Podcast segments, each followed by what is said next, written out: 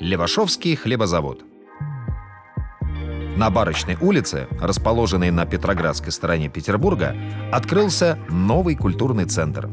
Это здание Левашовского хлебозавода, который прошел четырехлетнюю реконструкцию. Этот культурный центр занимает площадь более тысячи квадратных метров и находится внутри здания, памятника конструктивизма. В нем есть многофункциональный зал, который находится в помещении бывшей котельной хлебзавода.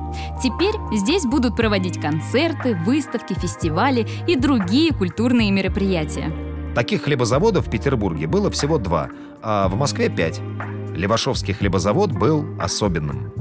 Он был создан в 1933 году Георгием Марсаковым, инженером, который разработал максимально автоматизированный вертикально-кольцевой цикл приготовления хлеба.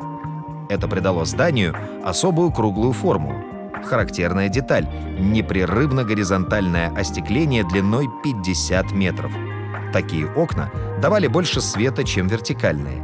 Во время реконструкции окна были полностью воссозданы.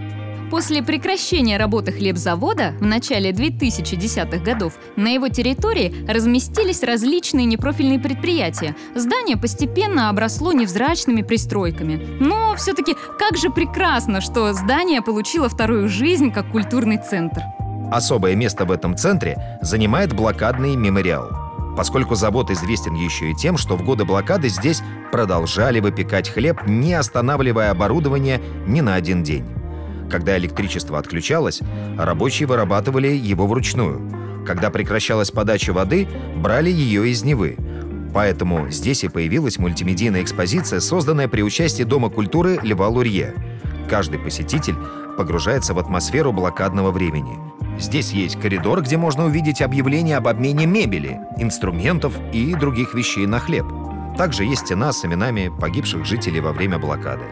И даже есть специальная блокадная комната, которую можно посетить, предварительно позвонив в звонок, словно на входе в ленинградскую коммунальную квартиру. Также на первом этаже обустроена мультимедийная историческая экспозиция, которая рассказывает об истоках и становлении конструктивизма, хлебопечении и самом создателе завода Георгии Марсакове. Так что в этом культурном центре можно не только провести время с интересом, но и узнать много нового о прошлом.